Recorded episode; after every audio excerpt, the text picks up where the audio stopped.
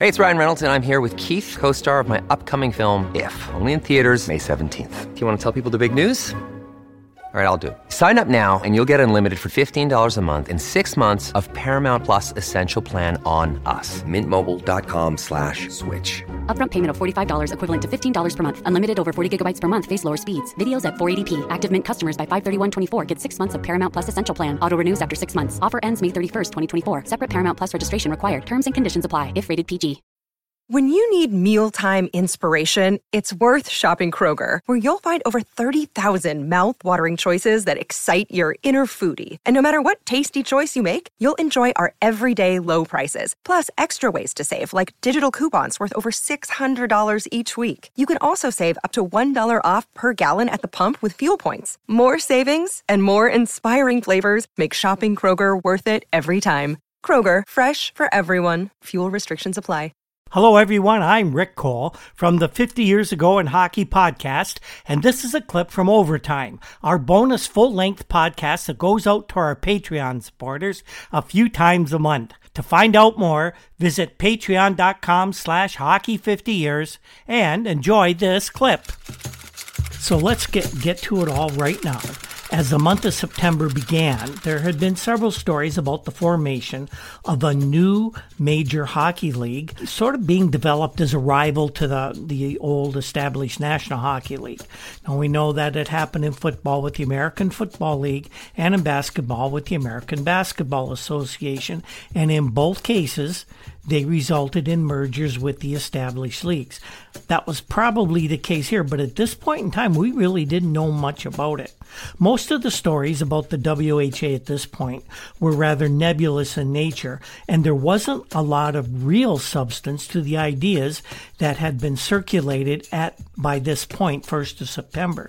There was only one city that had come forward to say they were going to have a team in the new league, and that was Milwaukee, Wisconsin. The main concern for the NHL at this point uh, whose leadership, by the way, seemed to be wholly aware but unconcerned about the new league. Their main concern was getting control of the new Nassau County Coliseum Arena for a prospective new NHL franchise. The NHL bigwigs figured that any new league would have to have a New York City presence, and if they were able to commit to a team in that Long Island rink, the new plans would be effectively scuttled. Now, all this was going on behind the scenes in August, but in the early days of September, there was uh, simply no real new news being reported, at least in the major uh, U.S. and Canadian out- outlets that we were able to scour. You would come across an oblique minor reference, but there wasn't really a lot for us to learn. In fact, the main news item, and this was in Newsday that was reported, was that the Nassau building on Long Island had hired a manager very early in September. Here's the Newsday story. Take note, there's no mention of the rival league as of yet.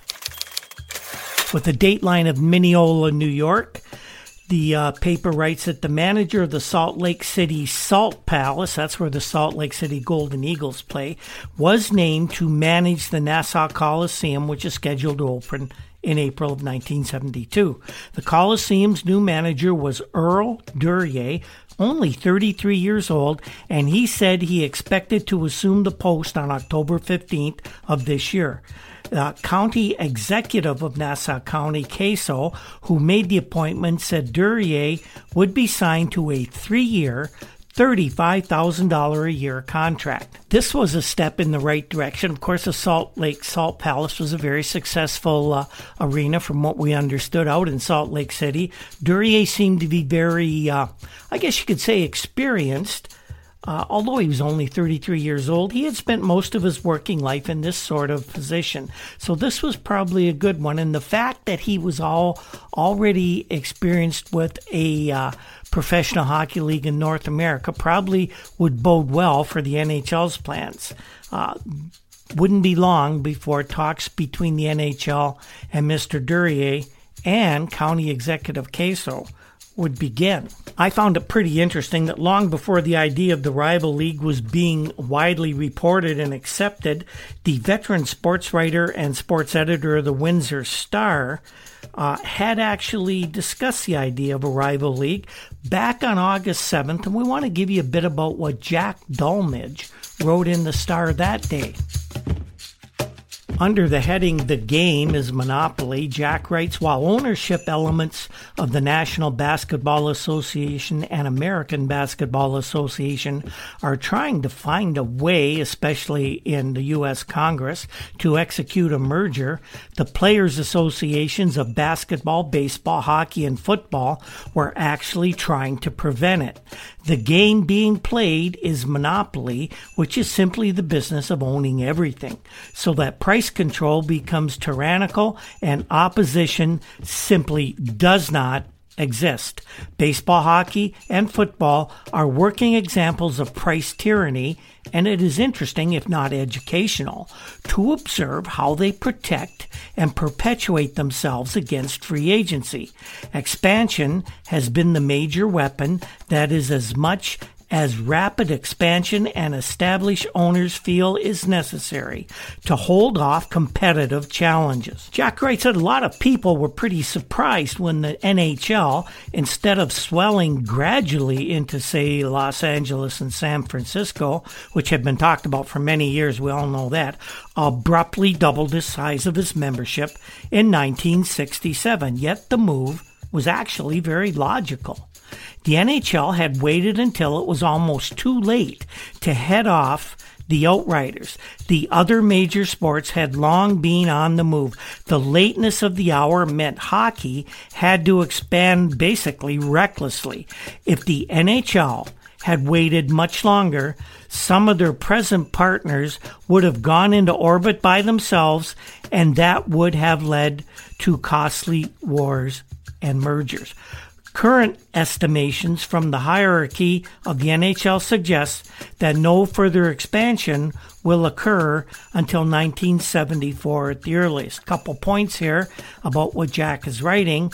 There was a move afoot during the early to mid 1960s by the Western Hockey League to declare itself a major league and then to raid players from the NHL, and at that time, one of the names most prominently mentioned was Bobby Hull, who would have been signed by the then Los Angeles Blades. The NHL's expansion in 67 and their announcements prior to that effectively headed off that move. And then now they're saying they're not uh, expanding till 74. And remember, Jack is writing this before the WHA really starts to get traction. In fact, Jack acknowledges that when he says all this could change at ac- actually any moment. It depends on the strength of the outer boundaries. Competitive ownership can mushroom overnight in these times, and any group of competitive ownership is a threat to existing monopoly, even if it's a mere paper league with dubious collateral. The American Football League was initially nothing more than a paper league with dubious collateral. Within a decade, they had enough armament to conduct an open contract war, forcing the established National Football League to absorb them in order to preserve what else? The monopoly. So Dulmage tells us that football and basketball leagues are fairly easy to construct because there is any amount of playing facilities available for rent from politically controlled sources. Hockey and baseball, however, are a bit tougher. There are still only a handful of major league hockey arenas, whether privately or publicly owned. Comparatively speaking, baseball stadia of major league rank fall into the same category. Baseball and hockey, baseball notably, require strong entrenchment in their parks and buildings. Recently, a group of American millionaires announced they'd be forming this uh, sort of major hockey league involving considerable virgin U.S. metropolitan territory. Maybe it was a flash in the pan. NHL expansion has encountered enough weaknesses. Mostly, of course, in California, to recommend caution in warm weather areas, but you never know. The struggle to establish expanding hockey is still in its infancy in the United States, there is still the possibility that professional Major League Hockey will become much more broadly fashionable. Any flash in the pan nowadays does beg a second look. The Continental Baseball League, if you remember, never got off the ground, but they threw a tremendous scare into the American National Leagues of Major League Baseball, and they provoked the majors' hurried expansions.